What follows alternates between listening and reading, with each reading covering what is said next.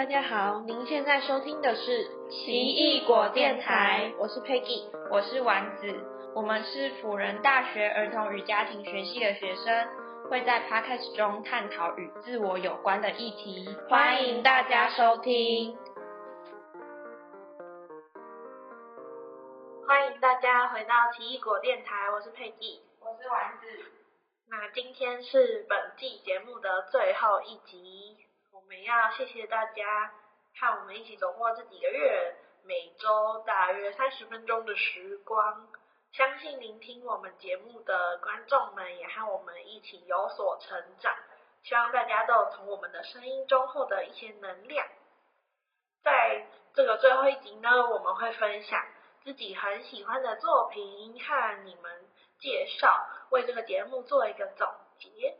那我要分享的作品是。一首歌是理想状态，然后它是宇宙人他们唱的。那我为什么会分享这首歌呢？我没有特别想要分享它的哪一句歌词或是哪一段旋律之类的，我是想要分享它整个歌的的态度，还有他想传达的东西。好，那就让我娓娓道来。来，OK。那因为就是在二零二二年，也就是去年的时候，十月左右，就是我就去看了他们的演唱会。然后那个演唱会它是办在北流，就在南港。其实我对南港超不熟的，就是我那次应该是第一次去南港看演唱会啊，然后在那边待那么久。然后看完之后呢，就是因为大家都是要去坐火车啊，坐捷运，所以其实都是同一条路。然后虽然我是自己一个人去看演唱会的，但是因为路上有其他也是宇宙人的歌迷们和我一起走那一条往火车站的路，所以就觉得没有很孤单。而且我们那一次演唱会蛮特别的，是它不是发荧光棒，它是发 LED 的手环，所以就是你看演唱会的时候是戴在手上的嘛，然后那个手环就会亮，这样就是取代了荧光棒。很有趣的是，我在火车上。就可以观察说这个人有没有戴手环，如果他有戴的话，就代表他刚刚也是跟我一起去看演唱会的。虽然我也没有特别找他们讲话，但就觉得有一种就是好像感觉跟他们比较熟悉、比较靠近的感觉，因为就是有一个共同的东西嘛，然后刚刚一起看了演唱会这样子。虽然那那班火车乘客还蛮多的，就是几乎都坐满满，可是。没有什么人在聊天呐，或是讲电话等等，就是都没有什么声音，大家都很沉默、很安静，除了那个广播之外，几乎没有其他的声音。那因为就是很安静的时候，我就会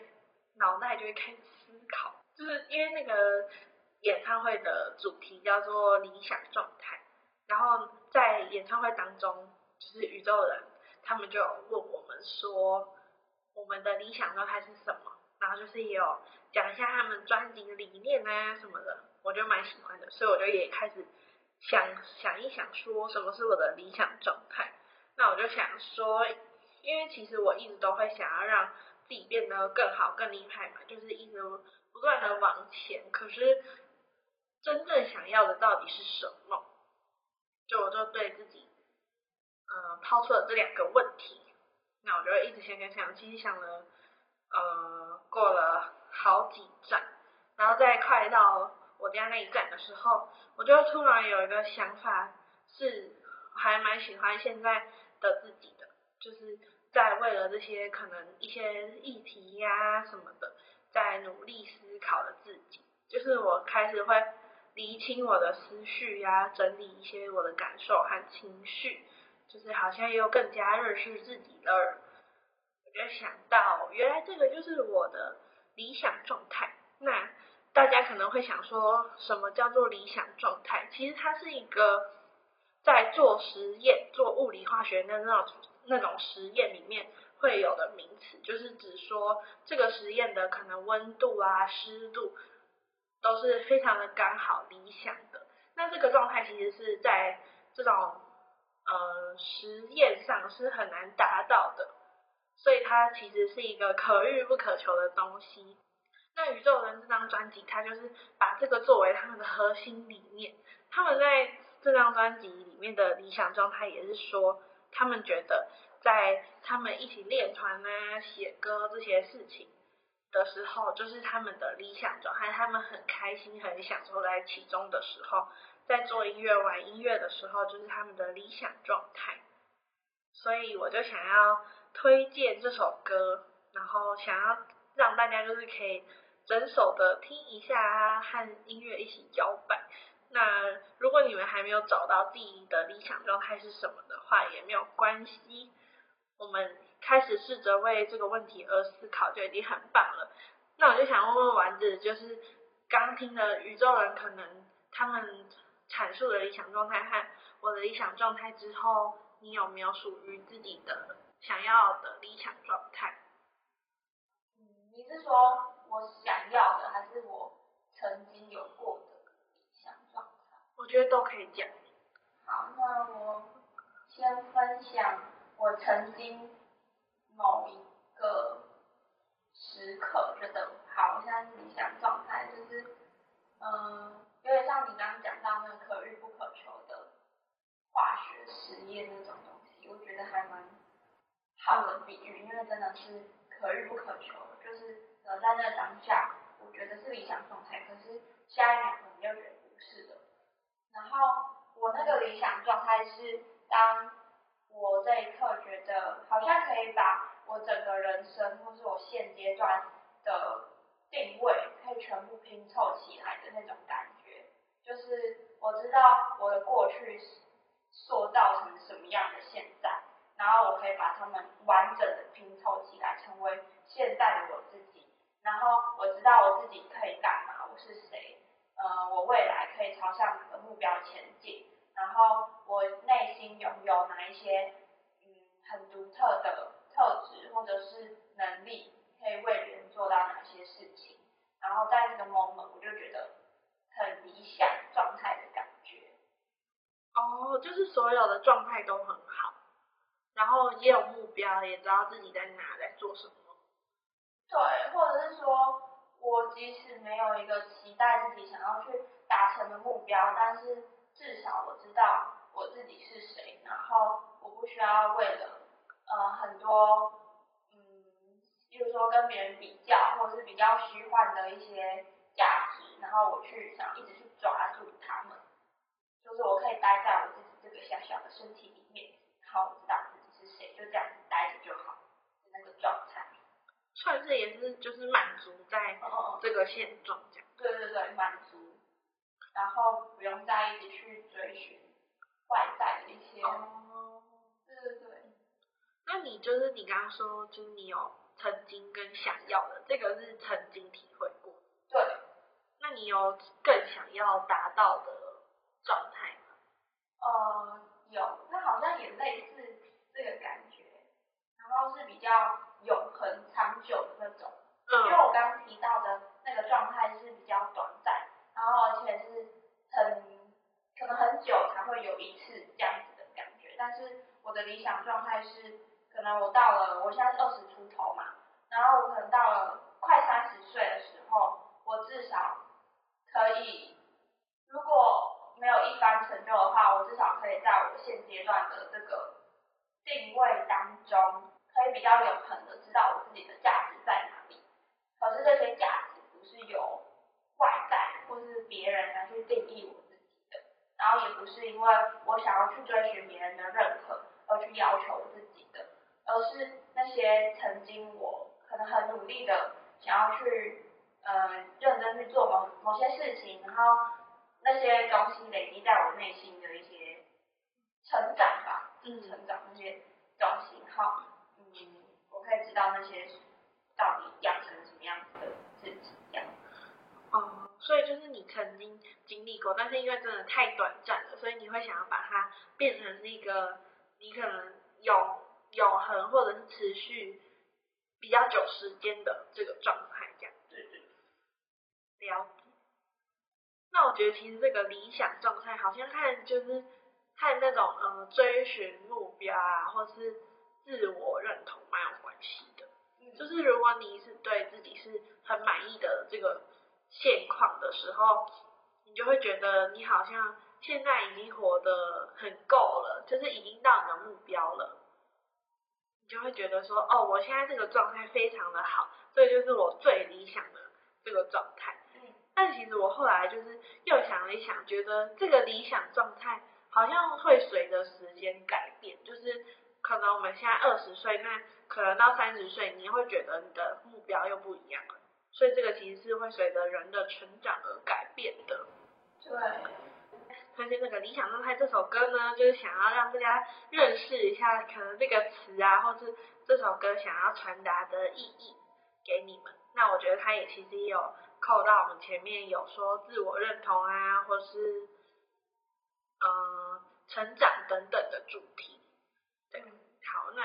接下来就是换丸子分享他想要介绍给大家的作品。我想要推荐给大家一部电影，就是《神隐少女》，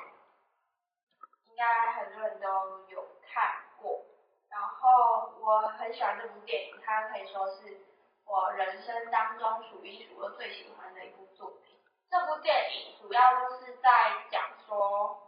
千寻跟他父母的关系，或是千寻跟白龙，千寻跟白龙，或是千寻跟汤婆婆。然后，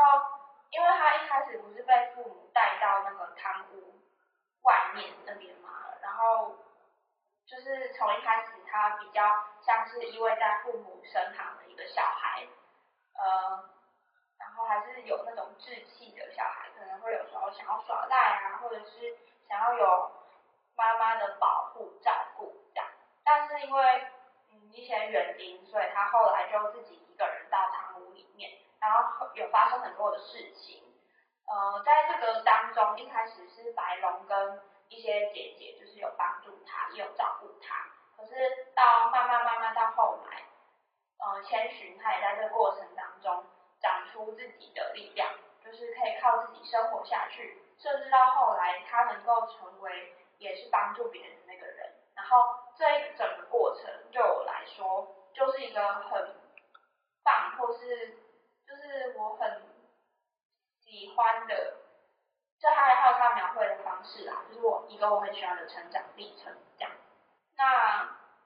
呃无脸男的话是感觉他比较像是空虚寂寞，或是呃千寻他自己有点像黑暗面的一个代表嘛。嗯。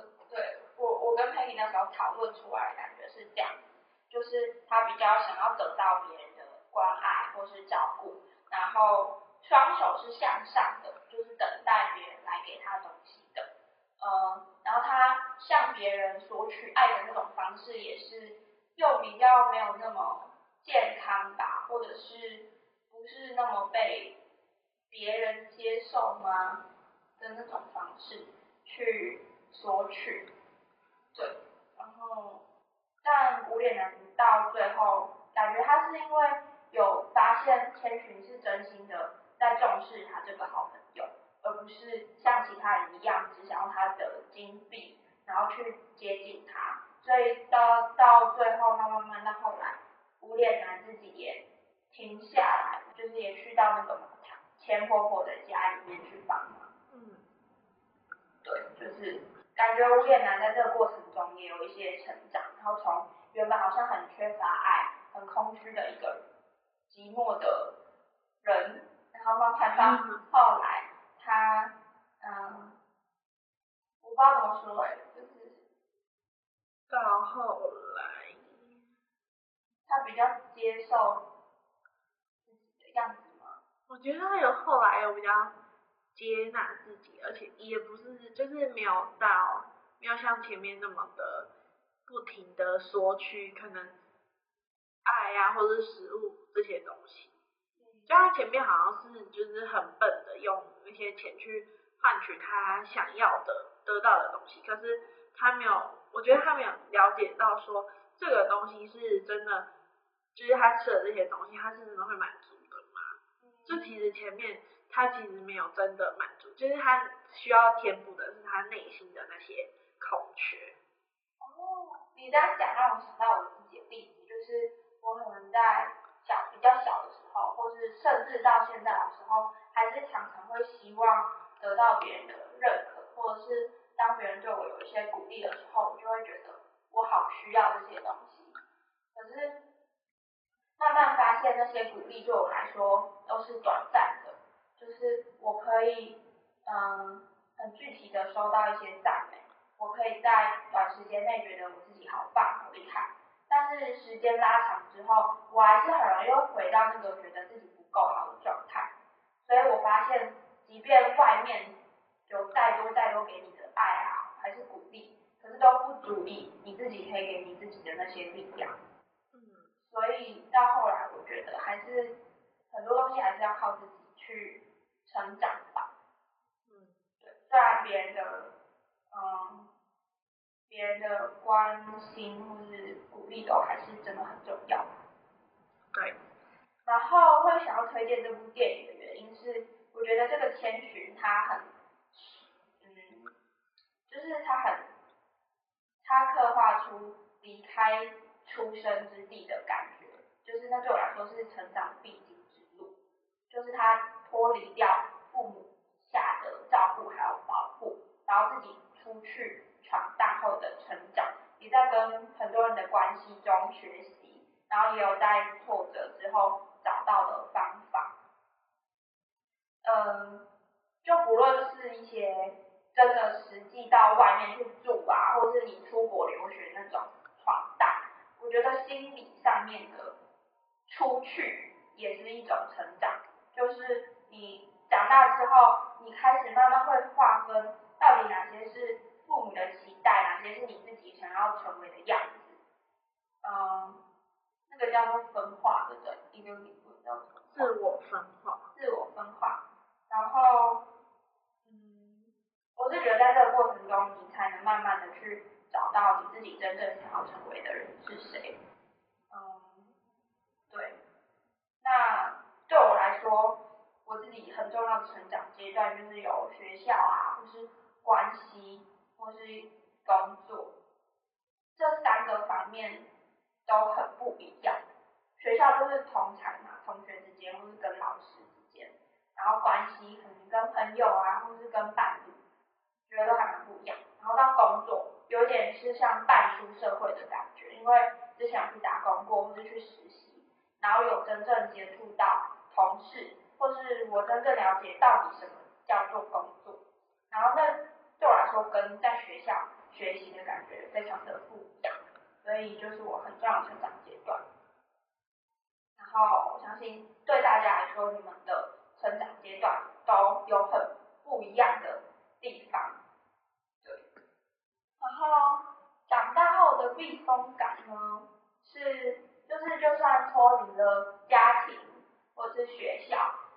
感觉每个人在生命当中，不管在几岁，不管你多老，不管你觉得自己多成熟、多智慧，但是每个人都会有心中一个很脆弱的小孩嘛，或是还是需要被照顾、好好呵护的那个地方，心内心，所以可能就需要一些避风港。那我觉得这个成长就是重要的那个阶段啊，我自己的话是，就是可能刚上大学的时候。有一开始有一段时间是住在外面，但我就觉得我那时候的自己其实没有完全的准备好，只是想说大学了好开心可以出去住，所以就就是反效果就是很不习惯，就是我觉得我的心理状态啊，或是什任何东西都没有好好的准备好，所以就是没有办法适应那个环境或是那个阶段的这个改变，就变得就是其实。会有一些副作用，就是会，呃，可能比较具体的就是会觉得那个租屋的地方就没有归属感，就是我回去的时候，我会觉得那不是我的家，就是我很没有安全感，不会像是在家那样子。但我觉得其实这个就是也算是成长的一部分吧，就是如果你在这个。可能不管是不是你主动的，而是外界的因素让你要改变了你居住的环境，或是说你突然有一些关系的离去，这些虽然不是你主动去做的东西，但是也是促使你成长的一个契机。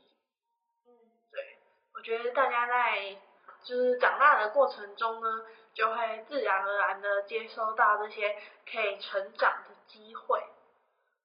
那我觉得就是其实要除了就是接收它，然后面对它之外，也在面对的时候要照顾一下自己心里的感受，可能要如果觉得很不习惯、很不舒服的时候，就可以想想说为什么会这样啊之类的。哦，我想要讲是刚刚佩有讲到那个归属感，就是成长这两个字，好像感觉我们一看到就会想说，是不是一个我们要一直一直更好、一直往？但是归属感啊，或是回过头照顾自己，感我对我来说也是一种成长，就是我们终于能够好好的看见自己是谁的那一种成长。然后最近我有看到一本新书，很可爱、很疗愈，叫做《男孩、鼹鼠、狐狸与马》，我不知道那个是不是念鼹啦，反正是一本很可爱的，由动画，该是先出出场动画吧，然后还有那个书，很可爱画风。他在书的背面写说，家不一定是一个地方，对吗？就是，嗯，只要能让我们有归属感、有安全感的地方，对我们来说都是一个家。就是可能跟很亲近、很好、你很信任的朋友待在一起的时候，也是一个家的感觉。对，然后那个成长可以不一定真的是一定要去追求某些东西的目标这样，然后大家也可以思考看看，成长对自己来说的定义到底是什么。好，那我们就谢谢丸子介绍的这个《神隐少女》这一部电影。那最后呢，想要和大家说，其实我们前面几集谈的内容啊，都和与自己相处蛮有关系的。而且我们各自介绍的这些歌曲啊和电影，都是在自己可能沉淀的时候，会留下一些深刻印象啊，去反刍得到的内容。那希望听众们呢，在和我们听我们聊的话题产生共鸣啊，或是有新想法的同时，也可以和我们一起就是练习沉浸在与自己相处的时光里。相信你们一定会获得很多东西哦。也欢迎你们去观看或者是聆听这两个作品。那本季的节目就到这边为止，欢迎大家四月二十九、三十当天可以来辅仁大学计时楼九楼前来观看我们的 B 展。我们有许多不同面向的专题展出，就是会有儿家系的所学的各种不同的专利，可能是和家庭婚姻有关的啊，也有可能和成长有关的，或是和幼儿保健有关的等等，有非常多面向的主题。就是和儿童与家庭有关的各个主题，都欢迎你们来看我们的专题展演。谢谢你收听本集节目，祝你有一个美好的一天。我是 Peggy，我是丸子，我们有缘再相见，拜拜。